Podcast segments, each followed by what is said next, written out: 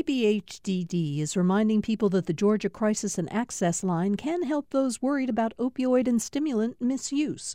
The toll free number is online and is active 24 7. More information at opioidresponse.info.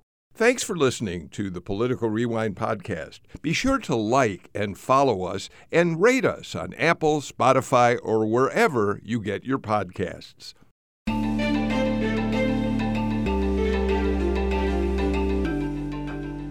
Here we go, another edition of Political Rewind. I'm Bill Nigut. Uh, if you're listening to the show live, our 9 o'clock version of the show, and just heard NPR News, I have to admit, I heard a line in a newscast I'm not sure I ever expected I would hear uh, regarding the objects that uh, the uh, uh, military has been shooting down.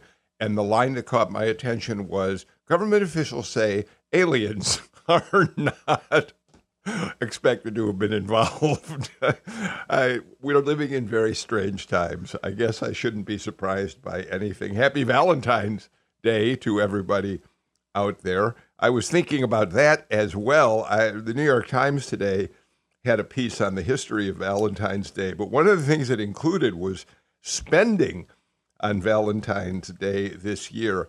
And the article points out that Americans are projected to spend 26 billion dollars on Valentine's Day this year.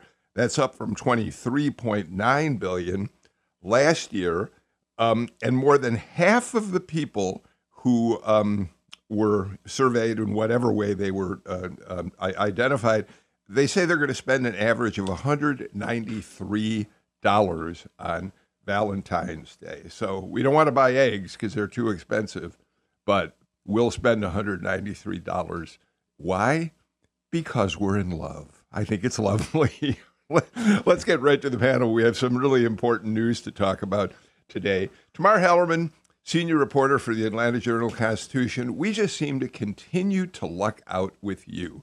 It feels like every Tuesday, your regular day to be with us, we can report on something that's gone on around the special grand jury investigating efforts to overturn the election. And once again, today we have a very big story to talk about Judge McBurney's ruling on what can and cannot be released. We'll get to that in a minute, but I just want to say thank you for being here today.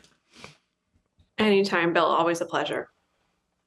We have your colleague, Maya Prabhu, government reporter for the Atlanta Journal Constitution. Maya, you spend a good deal of your time in the Senate, but you're a utility player. You're all over the Capitol, and we see stories from you uh, routinely down during the legislature. Glad to have you with us. Thank you so much for having me.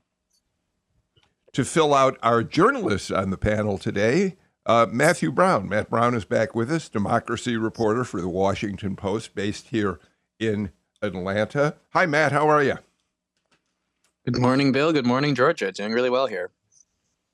Good, good. And Amy Steigerwalt is back with us, professor of political science at Georgia State University and soon to be sole chair of the political science department at Georgia State. Hi, Amy. Hi, Bill. Good morning, everyone. Okay, let's get right to it. Tomorrow, we've waited, I think, about three weeks since McBurney, Robert McBurney, who overseed, has been overseeing the activity of the special grand jury, as a Fulton County judge. Um, he heard the case as to whether or not the report, which the special grand jury did file at the end of their proceedings, um, and uh, he heard arguments from the district attorney's office. Uh, Fani Willis argued it should be kept uh, secret for the time being because she wants to pursue whether there are indictments that will come out of the work that they did. Um, she heard from the media uh, a, con- a, conglomeration of media uh, organizations, including the Atlanta Journal Constitution, the TV stations, and others, saying, look, this is public record. We need this material. The public has a right to know. Um, McBurney spent a long time and issued his report yesterday. Just give us the bottom line on what he decided. Well, Judge McBurney decided that most of the report is going to be kept under wraps for now. All the sexy stuff we will not be seeing. Uh, and basically, he said we won't be seeing it until after the DA decides what she wants to do in terms of indictment. So it could be a good long while. But he did say he's going to make public three parts of the report this Thursday the introduction, the conclusion, and most enticingly, uh, comments from the special grand jurors that they believe that multiple witnesses may have lied to them during their sworn testimony. Now, he already said that it's not going to name names, so we'll just have to guess, but man that raises the prospect of perjury. Um, you know the the da could could try and pursue that as a standalone charge that could be considered a predicate act under uh, racketeering laws is my understanding. So obviously it's going to be a very enticing nugget to look out for and you know, I, I want to tamp down expectations about what we might see on Thursday. You know, the DA had initially said she didn't want any of this to come out before she made decisions on charging decisions, but she's okay with this, which makes me think that there's not going to be any bombshells uh, coming out on Thursday. But the tenor of this introduction and this conclusion, kind of the the attitude that the grand jury has, their tone, I think might give us a hint in terms of what they might have recommended in terms of indictments. You know, Amy, I think a lot of us uh, were struck by the third section that, that McBurney is going to allow to be released, and that is the conclusion that uh, the jurors reached that some people, who knows how many, uh, may have lied in their testimony because uh, although that could lead to all sorts of additional charges, on the very surface of it, if there are names to those people who lied, it, being indicted for perjury is strikes me as virtually a no-brainer. Yes. Now the issue is right that the DA is facing is that you have an upcoming election right? We obviously know that one of the people who was looked at within all of this, but who did not actually testify, is the former president, who has also already announced his run for 2024. And so that sort of brings up broader things. I think the other thought, maybe to also sort of explain to people about what was going on here, is that McBurney's decision, as usual, hmm. was uh, kind of a master class in adjudication. And one of the things that he really laid out was sort of this reminder that you only hear one side during a grand jury. So the grand jurors did not hear, right, defense witnesses. There was no cross examination. There is solely people being brought in, asked questions by the prosecutors. It's a very one sided presentation. And that was really where McBurney was focused on is that nobody was able to really uh, get due process and counteract what was happening there. And so that's sort of the other side of this is that partly it is the jurors saying that they think they were lied to, but they don't actually know. Right. It's not also even clear whether or not they've got sort of evidence to back that up, or it was just more this sort of feeling that they had that people were not responding. Um, it's sort of unclear also if that's because they thought, like, was it being lied to, or maybe just simply not being forthcoming or saying things like, I can't recall, I can't remember, uh, which is kind of um, lying light, maybe you might say. It's sort of a, a question of what's happening there. And so there, there's a lot in there that we're not really going to know until uh, number one, we hear actually the charging decisions, if any, and number two, see that full report. Okay, so so Matt, I apparently am overstating it when I say that if they've got if they believe the people lied, it's that that uh, perjury charges are inevitable. Um, um, uh, Amy schools me and makes me realize got to be a little careful about that. But um, talk about in general what you thought when you saw uh, McBurney's uh, uh, filing. Well, first, I thought that he's a very good writer. I mean, for for a judge, this was a very vivid um, piece of text that actually had a lot of um, thought, thoughtful turns of phrase, shall we say, on a on a very nationally watched, internationally watched affair. I do think that it's also important to note that we still don't know what the grand jurors have entirely heard from. Even this report is not going to include all of the official transcripts and everything of the testimonies that people are going to have heard. So we the known unknowns here are that we don't know exactly everything that they will have heard in this, which is why I think that hearing something like the conclusion, for instance, is going to be so interesting because it really will, I think, in some ways show us not necessarily who will be charged, but as as Tamar said, kind of the scope of where we're thinking this is going to be, whether it's going to be, for instance, if it sounds like it's a very sweeping tone, then it might be people who were involved in this outside of Georgia, who were involved with this inside of Georgia. Where is she focusing, and where does it seem like she believes that certain laws were violated? Um, if is it going to include the former president or not? These these are the questions that I think are going to be able to at least directionally be answered a little bit on Thursday. Though I do think it is important to, um, again, as Amy noted, that we don't necessarily know exactly what they have that makes them feel this way. It might be that they really do feel like they've got this down pat and that they have, you know, documents and testimonies that conflict with each other. It might just be that the vibes were off in the room and that they just don't think that this was um, something that that really passed the smell test initially. So that's going to be something interesting, and we might not get those answers for for weeks or months. Maya, I, I want to second something that, that Matt just said. Um, we've learned this through any number of rulings that McBurney has uh, issued in the last year plus. He is an exceptional writer. I mean, if he were not a judge, you could easily imagine him being a journalist because he does lay out complicated issues so uh, clearly. And in a minute, I want to read a little bit of what he had to say about some of the issues here. But before I do that, can you remind me? Burt Jones, of course, the lieutenant governor, has now been removed from this portion of this this uh, whole case that Fani Willis has been pursuing. Um, but there are, are are there other current members of the legislature who are targets? I frankly don't remember.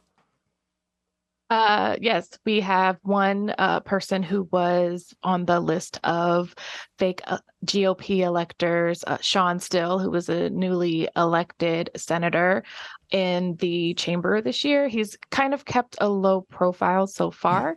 Um, haven't I haven't had personally any run-ins with him yet. Um, but yes, he he is in the chamber. And then, you know, we do have Burt Jones, who is not part of this round. And um, as far as I know, has not even been assigned a, a special prosecutor to um, to look into whether or not he um, you know, he is at any fault in this either. So yeah, it's gonna be interesting to see what happens if a if a sitting member of the Senate at least uh, is in, implicated in this and what fallout that might bring. So, um, Tamara, uh, let's talk a little bit about the uh, dig down into the ruling because I think it's pretty interesting. All right. So, for instance, um, a- as you know, uh, uh, the media argument was this consortium of media organizations that said this should be public record. It is court document uh, that deserves to be uh, made public. Um, McBurney responded to that very clearly. He said, look, this is not a court document. This is a document that is um, generated by the district attorney's office. It has never been filed in court in any formal way. It's like a motion. It's like a request for a wiretap, um, and and and he says the only physical copy of the report is in the district attorney's possession, not the court's. It sits in no docket or official court or clerk file. That the report, per statutory process, incidentally passed through the court's hand, hands does not make it an official record of the court any more to uh, so than a wiretap application, search warrant, affidavit. All th- these, do- all three documents, reports, applications, and affidavits are part of criminal investigating pr- procedures, not court proceedings. So he shot down uh, the argument that was being made by the media that this is a, this is a court document and therefore uh, must be made public. And here's the issue special grand juries are so rare here in Georgia that there wasn't a ton of case law to help guide him in, dis- in his decision making. So it was pretty wide open in this hearing last month when the DA's office and, and the media were kind of trading arguments about whether this was a court record, whether it needed to be released.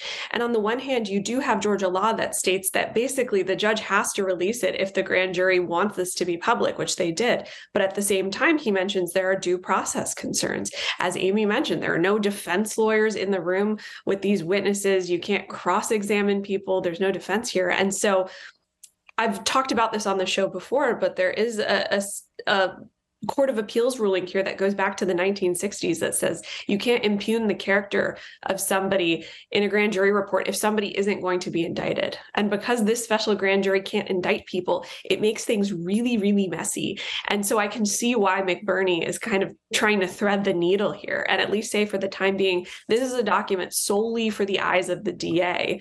Um, once she's done with it, we can re- we can release it. Uh, but for now, this was commissioned by her. This investigation was guided by her, and it is for her eyes only. Amy, to compare it to a regular sitting grand jury, um, there's a similar uh, uh, situation there. Um, you know, the we do not when a criminal grand jury meets and reaches a conclusion, the public does not see the grand jury report, I don't believe. What they do see is the mm-hmm. indictments and the language of the indictments that the prosecutor may bring after the grand jury is voted uh, for prosecution. So it is similar in that sense, right? There's nothing exceptional about this. Yes. So it is very true that when we have a grand jury, the idea is that they are collecting information, right? And they're collecting, it's a way to see sort of what evidence there is to try to assess it better before making a charging decision. And part of it is the argument that there are differing standards for each of the various steps that sort of go along in investigations. And this is a way to sort of double check it so that we don't perhaps have, right, prosecutors uh, just sort of willy nilly charging people with things, especially without evidence and things like that. What makes the special grand jury a little bit distinct is this uh, this law that applies to it. That special grand juries are the ones where you have this possibility of the report, or actually, in fact, it says the report at some point needs to be released publicly. That does not exist in law for grand jury reports, right? Those are never released, or the uh, what it is that the grand jury does. Whereas a special grand jury, because it is convened for a very particular uh, reason to give this type of advice gets under this other uh, provision in the statute. And it is also accompanied by uh, this uh, dictate that says eventually the report that they have produced will, in fact, be uh, released publicly. A normal grand jury doesn't actually redu- uh, produce a report per se. What they instead do is they hear the information and then they're asked, Do you support an indictment or no? Um, and so that sort of goes forward, but there's not this kind of written report that the jurors come to and are uh, then presenting, and that eventually we know will be made public. So, uh, Matt, uh, one last uh, element of the report of the filing that the ruling that that McBurney released, I, and it's a it's a line that ca- caught my attention.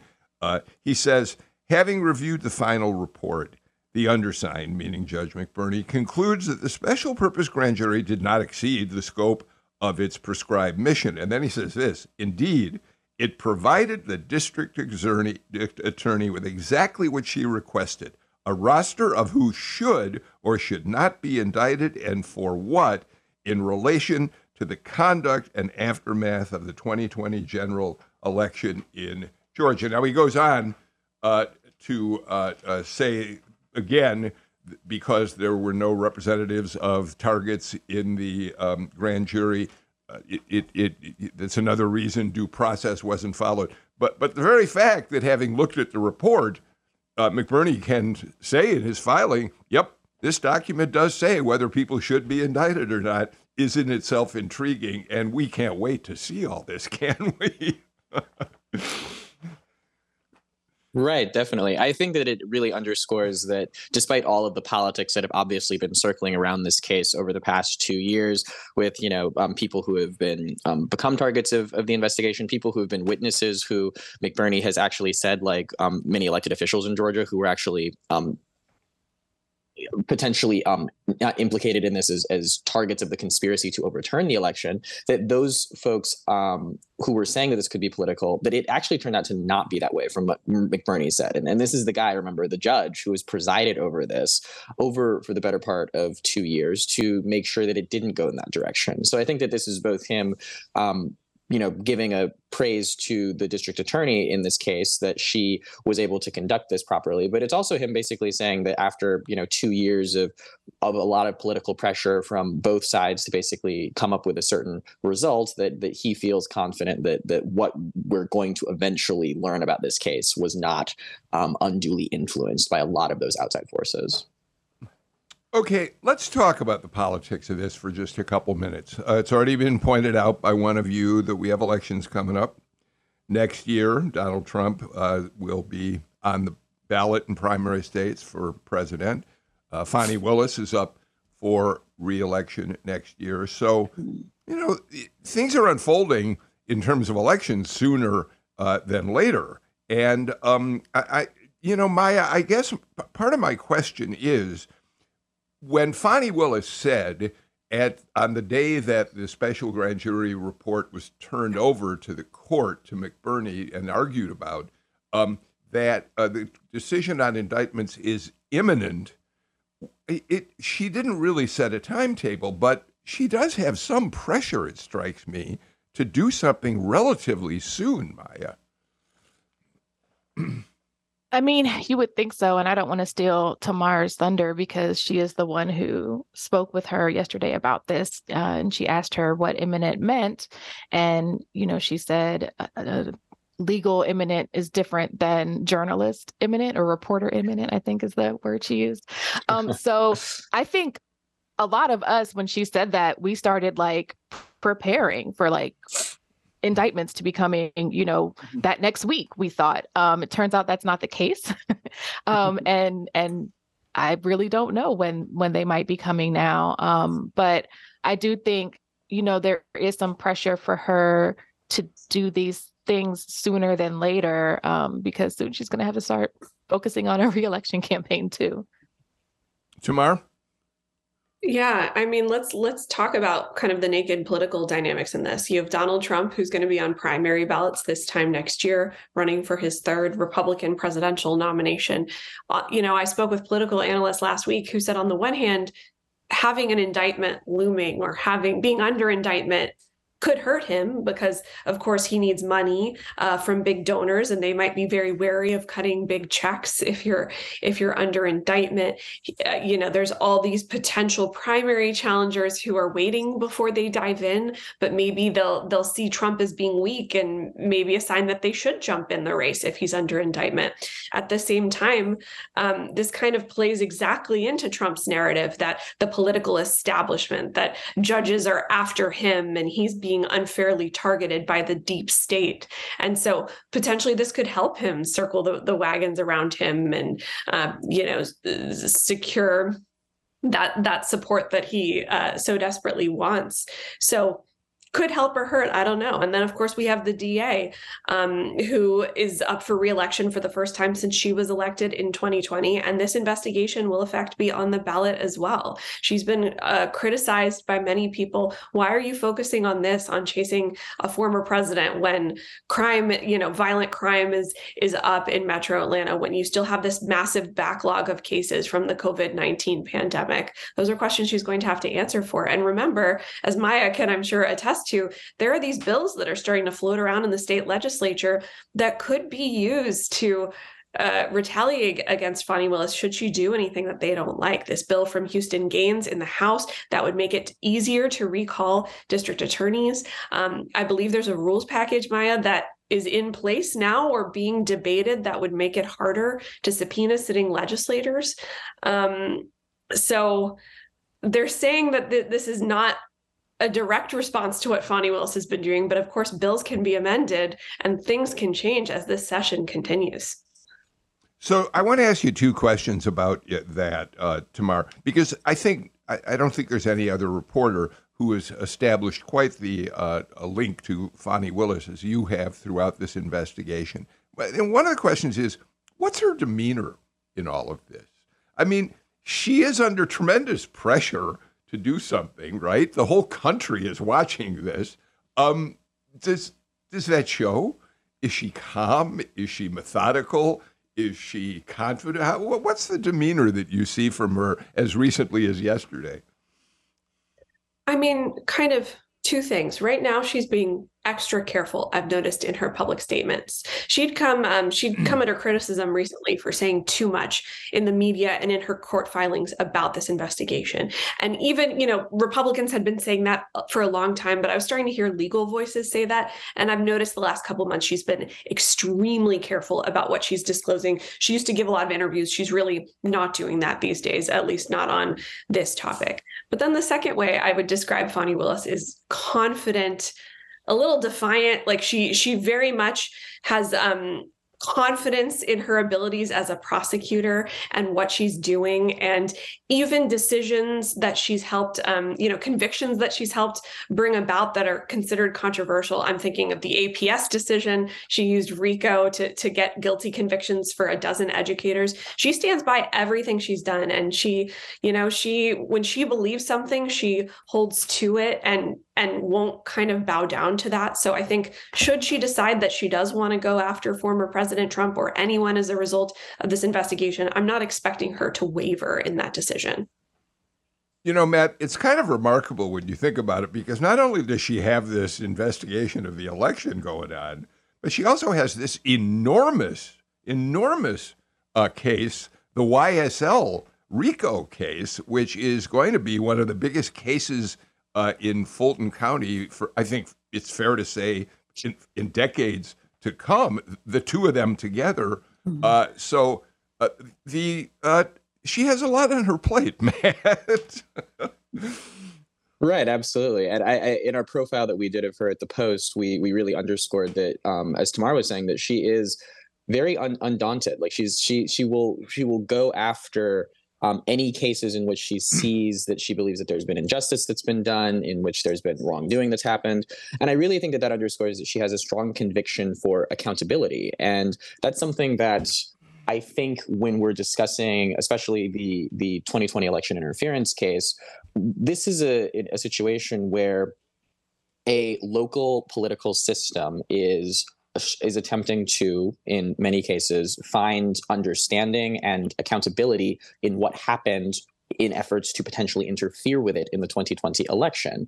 And that is incredibly politically fraught for all the reasons that we've been discussing, um, especially because we live in a very populist era of our politics when candidates like um, the former president are competing for are running against the system oftentimes when they when they say things like um, fighting the deep state and whatnot. So so that is something that puts her in a difficult position especially as people are also going to be looking at her in non-political cases like ysl that are going to you know be really striking at the the, the heart of um, you know a, a big cultural part of atlanta for instance. So so this is something that i think she is finding herself in the role of what she this is a job she signed up for quite frankly. Like this is this is what a district attorney does but it is really striking at the core of not just you know parts of you know the America the, the heart of American political divides right now, but also questions over, you know, what type of city Atlanta wants to be, what type of city Metro Atlanta, um, place Metro Atlanta can be,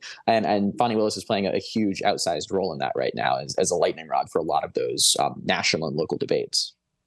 All right. Well, we're all looking forward to Thursday to uh, see what we get uh, uh, in terms of the report from the special grand jury. Let's do this. Let's get our first break of the show out of the way. Then we're going to turn to other political news. This is Political Rewind.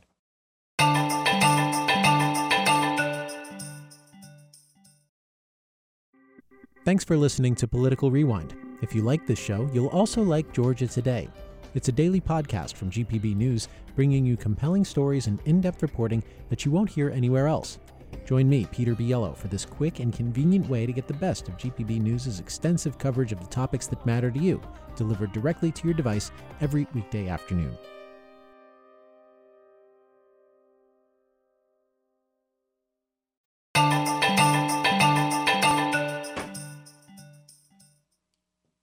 Amy Steigerwalt, Maya Prabhu, Matt Brown, Tamara Hallerman join us for today's uh, political uh, rewind. Uh, let, us talk about some legislative uh, issues and uh, also something that's come out of the Attorney General's office, Chris Carr's office, because they both kind of relate to cultural issues, uh, hot button issues that many Republicans claimed when they started the year, they did not want to get into in a major way. But Maya, here we go.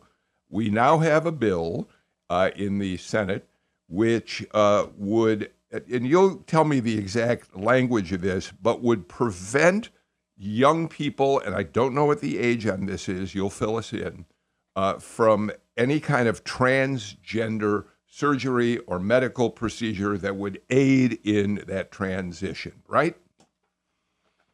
Yes. So it it you know it bars healthcare professionals from uh, allowing anyone who's a minor that's the that's the age they put on it anyone who is a minor from getting um, any type of transgender treatment and mm. that's surgical and also uh, they specify hormonal as well. Um, I think a lot of places typically focus on the surgical part because a lot of that is mm-hmm. non-reversible. Mm-hmm. Um, but this this bill also is targeting hormonal um, hormonal treatment as well. Um, and so a lot of times when uh, kids are young and they uh, they have this um, realization of gender identity, they will take things known as puberty blockers to stop, um, you know, stop puberty from progressing to the point where they will physically no longer look like uh, the gender that they identify with. And so this this bill would would stop um, healthcare professionals in Georgia from letting anyone who is a minor do that. Uh, are there criminal penalties attached to a prof- medical professional who goes ahead and aids in a transition? I I did not see any criminal um, implications, but it basically said that they would be um, uh, evaluated by the the board that certifies them to get their license. So basically, they could have their license revoked. Amy, um, you know it's interesting. Uh, it, it strikes me that the legislature in a matter like this, in terms of so called protection of young people, want to take the responsibility away from the parents. Um, Janice and I happen to know probably four couples whose children are transgender. We watched all of them go through what was started out as a very traumatic process for the whole family. And, and in each case ha- has ended up, and these were in three of the cases minors, um, and in three of the cases, uh, things couldn't have gone better, and and now the the family is happy. The fourth is still sort of up in the air, and and I don't quite understand, except from the point of view of pushing a cultural issue to play to the base. Uh, the legislature deciding they have more right to deal with the what a, what a minor child needs than the parents. There is a certain irony in a legislature that last year pushed a Parents' Bill of Rights, uh, simultaneously now pushing a bill uh, which, as you said, would take away the ability of parents to be making these decisions. Because obviously the children are not making it on their own and they're doing it with support.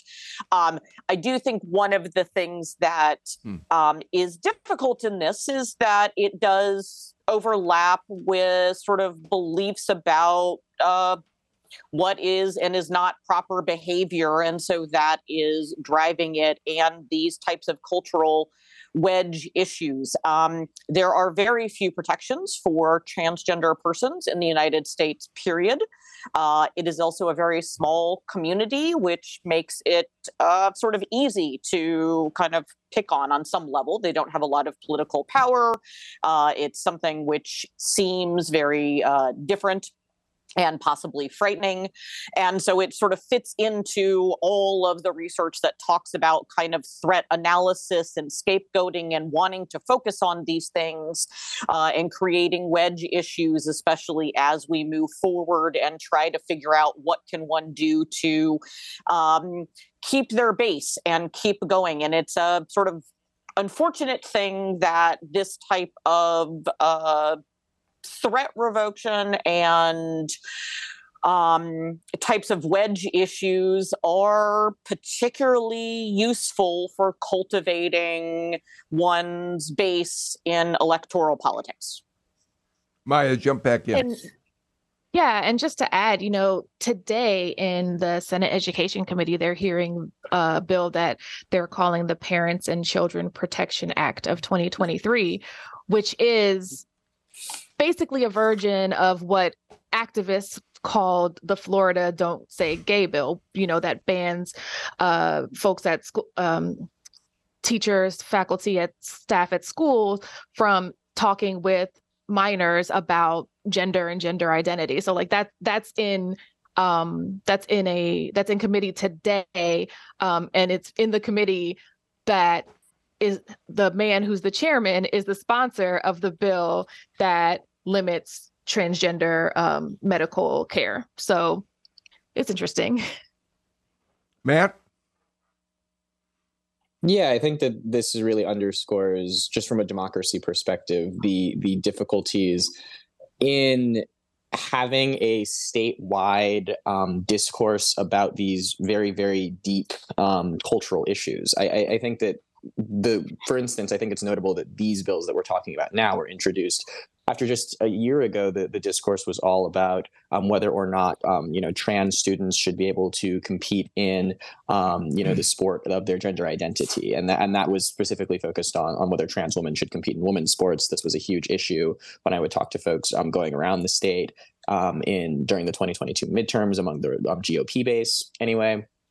But I think that when you talk about questions of um, you know, parents' rights and local control. Like re- really, the debates that we're having are are what is the the role of um, sex and gender in our culture and everything, and we're we're not having those you know honest debates with each other. We're having these very cultural wedge debates, as everyone's talking about, and political and political exploitation um, to exploit these issues, um, shall I say, to for you know political um, points and whatnot. So I, I, think that more squarely, just um, addressing the question of and I'm more honestly having questions over what are the sentiments underlying some of these bills i think would be a benefit to all communities. Because in some parts of georgia you have a lot of you know legislatures who legislators who represent places that are very hostile to um, you know trans rights lgbtq issues. And you've got a lot, a lot of other places in the state where you know it's not abnormal at all to know a trans person or to have a trans child. So i think that the fact that we are trying to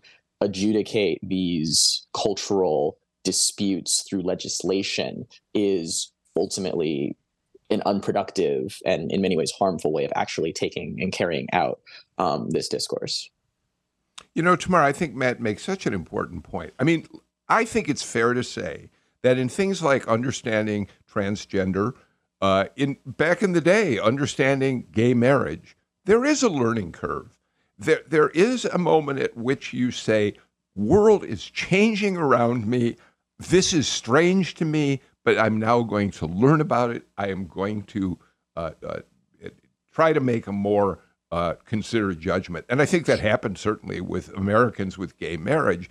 And the transgender issue is still somewhere in the middle. People are still not quite comfortable. They're not quite sure what this is all about. But as Matt points out, it's not a really deep conversation where we are asking people to talk about uh, their experiences in dealing with a transgender child, say. It's all uh, political. Sarah Huckabee Sanders, in her response to the State of the Union the other night, you know, says uh, uh Democrats, Biden can't even tell you what a woman is. It's all playing to the base.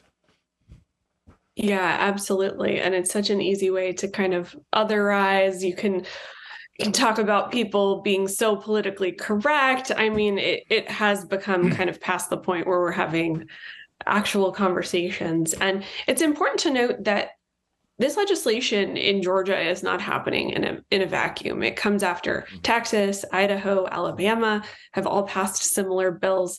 Um, this particular bill has been debated in Georgia for a couple years now, um, and I mean, I think something that's lost in all of this is is kind of the impact that it would have on like actual on actual kids you know, trans kids are something like three times more likely um, to have suicidal ideations or, or, you know, to, to think about committing suicide. And so, um, you know that there's plenty of critics of this bill who say what are you doing other than making these kids lives harder? Um, i shout out a, a, doctor who focuses a lot on trans issues in, in decatur right before the pandemic and she was saying that you know these puberty blockers especially and hormones it's something that you start talking about when a kid gets about to be like 13 14 and what a difference it makes as a kid is still figuring out their gender identity to be able to buy a couple years before before you do things like a surgery. As you kind of make sure sure you're figuring out, okay, this is where my gender identity aligns and, and what a life-saving thing that can be for a lot of these kids. But you talk to the sponsors of these legislation, this legislation, they they say that they're doing, you know, they want to prevent kids from doing anything that would be irreversible. So a lot of that's gotten lost though, and, and it's unfortunate.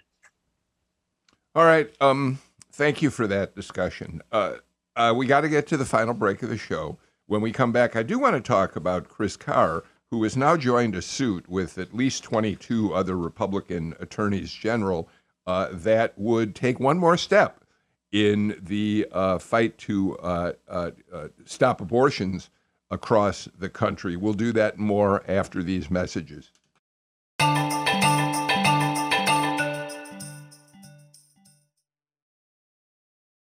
At a time when information continues to come at us faster and faster, sometimes you need to hit pause and rewind. NPR's Throughline takes you back in time to the source of the news stories filling your feed. Find NPR's Throughline wherever you get your podcasts.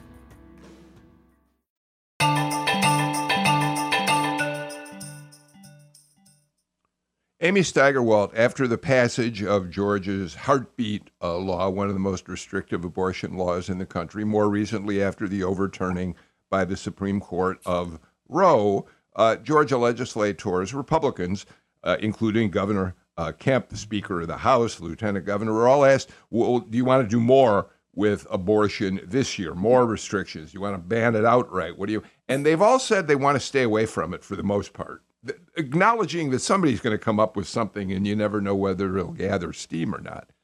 But turns out that the next front here in Georgia, at least for the time being, comes from the Attorney General's office. Chris Carr has uh, now joined a lawsuit that is um, has been taken up. I think it's 23 Republican attorneys general across the country who are seeking to eliminate the option for the abortion pill to uh, be used across the country, even in states where abortion is legal. Amy? Yes. So the um, what they are actually seeking to do is overturn the FDA's approval of the drugs themselves. So the uh, drug in particular, um, nifepristone, which I'm probably not pronouncing correctly, so apologies to all the doctors out there. Um, some wrong type of doctor. They uh, approved this all the way back in 2000. So this drug has been used, it has been approved, it has been dispersed quite a lot. Uh, it was obviously approved after the normal FDA drug approval process, right? There was all of the data that was given, there were the tests that were done of, you know, the assessment of uh, the risks and what types of, you know, concerns there were, and the FDA approved it, right, and put sort of you know restrictions on when it can be used and how it can be used et cetera just like they do with any other drug so they're coming in and they're saying this should uh, that basically that a federal judge should overrule the FDA's uh, approval of this drug 22 years later. And the uh, concern, right, the FDA is saying, look, here's the problem, right? You don't have, right, any data suggesting that this drug actually is truly harmful or that, right, we've had some sort of misassessment of the risks. Uh, it's 22 years later. It's been in thing. This is not because of right concerns that have been brought that there is some like problem we didn't know about, that there was uh, some malfeasance in the drug approval process, because certainly the FDA uh, does go back when issues like that occur. Instead, this is really more of a political argument that because the drug is attached to abortion, it should not be allowed. And the FDA is really concerned, uh, at least in their brief, that the implications of this could go for lots of other drugs that get approved as well. And what would now be the standard for saying that a drug that has long been approved, that has gone through all the processes, that does not seem to be showing any of the things that normally trigger uh, an FDA review of a drug approval, can now be overturned. Okay, so I'm going to get on shaky ground here, but I think, Maya, while the drug was initially approved 22 years ago, the FDA made a much more recent ruling during the Biden administration, encouraged by the Biden administration, which made it easier for uh, women to order the drug by mail. I, and, and I'm not, I again, I don't remember the circumstances, but I know that that accelerated concerns about uh, the abortion pill. Correct. So um, this was a uh, pandemic response to women who wanted to be able to terminate their pregnancies, but were unable to see a doctor in person. So uh, the Biden administration made it so that um, it was a temporary rule that became a permanent rule in late 2021, uh, made it so that someone could, a doctor could um, prescribe the pill via telehealth and then the pill could also be sent through the mail to the to the woman who was seeking to to terminate her pregnancy. Um, you know we had some effort in georgia to stop that from happening. Practitioners mm-hmm. here say it wasn't happening to begin with. Um, and even now with our you know um, uh, HB 481, our abortion law on the books, um, it requires um, doctors to detect fetal cardiac like to, to check for fetal cardiac activity. So it's impossible for uh, someone to prescribe these pills via telehealth in georgia without violating the law. So this thing that Carr has joined. Um, you know, he's he's throughout his years in office always said that he's a very very strong pro-life advocate. He's pretty much whenever there's been any type of uh, opinions or challenges, he's joined on with this and and made it part of his um, campaign last year. Um, but it doesn't affect Georgia. Tamar, um, we have seen times when attorney general attorney generals in Georgia have uh, been at odds with their governors. Uh, Baker and Roy Barnes used to fight all the time over issues of law. But I think it's probably safe to say that a Chris Carr doesn't join a lawsuit like this without at least having a conversation with Governor Kemp, who obviously is also uh, a very uh, strong believer in barring abortion as much as possible. Yeah, absolutely. I don't think anybody would call the governor pro choice. So this definitely falls in line with that. And um, the two have been in lockstep more or less on this issue. Maya can correct me if I'm wrong on this. So I'm not surprised that that he's joining this lawsuit. I'll be curious to see um, at the Supreme Court how how ju- this this empowered conservative majority uh, what they do with a case like this. You know, Matt, here's here's what's interesting about this to me. Again, the legislators so far have not brought forward any particularly dramatic new restrictive laws, uh, uh, uh, bills about abortion. Um, and and that's where we get a lot of attention. I mean, the minute a, a, a legislator files, say, a bill that would absolutely ban abortion in Georgia, it would be front page news. It'd be headline news everywhere. It's interesting when a lawsuit like this is filed that it's sort of it's not really a backdoor approach, but it isn't getting it doesn't get the kind of attention that legislative action does somehow.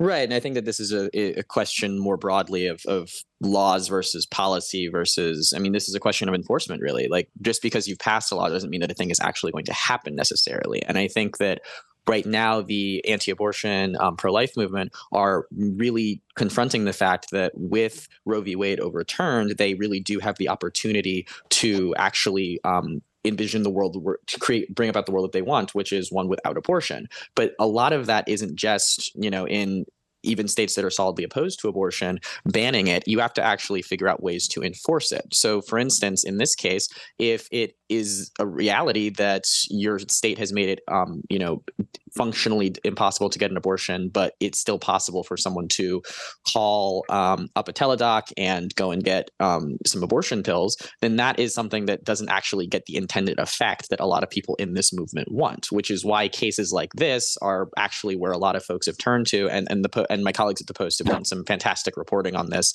on kind of what what the thinking is inside of the movement right now, um, where they're really thinking we have to make sure that in the places that we feel that we can actually make it so there are less abortions that we actually bring that about before we can even get to for instance trying to make it so that you know on a, a federal on a more federal level that states that are very friendly to abortion rights for instance are um, you know curtailed in that. So so this is something that I it's not necessarily surprising to me that a state like Georgia which already has pretty um, restrictive abortion laws would now turn to this or be more amenable to this especially as um, legislators here are trying to avoid super you know controversial high profile right um, right. you know debates all right, one final item before we're uh, out of time. Uh, Maya, it comes back to you because I believe I'm right that it started in the Senate. We got another Buckhead cityhood bill.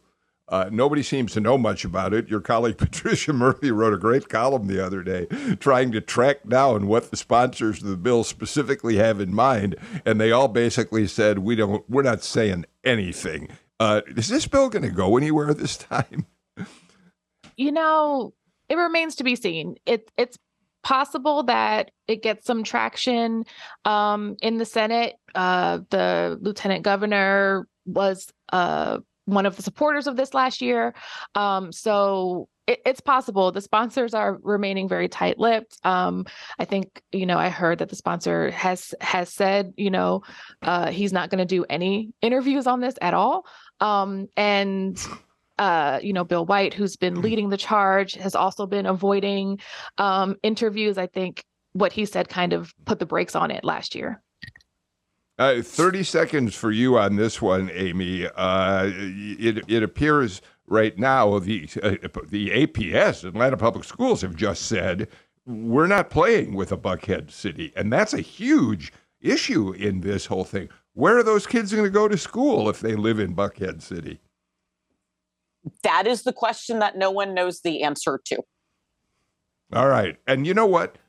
We're going to keep on top of that and we'll look for answers in the weeks ahead. One really quick final comment. I want to tell you, we did a show yesterday with Thurbert, uh, with, with Michael Thurmond uh, as, as one of the real thought leaders in Georgia. And I have got to say, we got more response to what Mike Thurmond had to say than any other show we have done. And I'm really grateful that you all uh, appreciated hearing so much from the DeKalb County CEO. That's it for us today. We're back with a brand new show tomorrow. We'll talk about Nikki Haley a little bit on tomorrow's show. In the meantime, I'm Bill Nigut. Take care and stay healthy.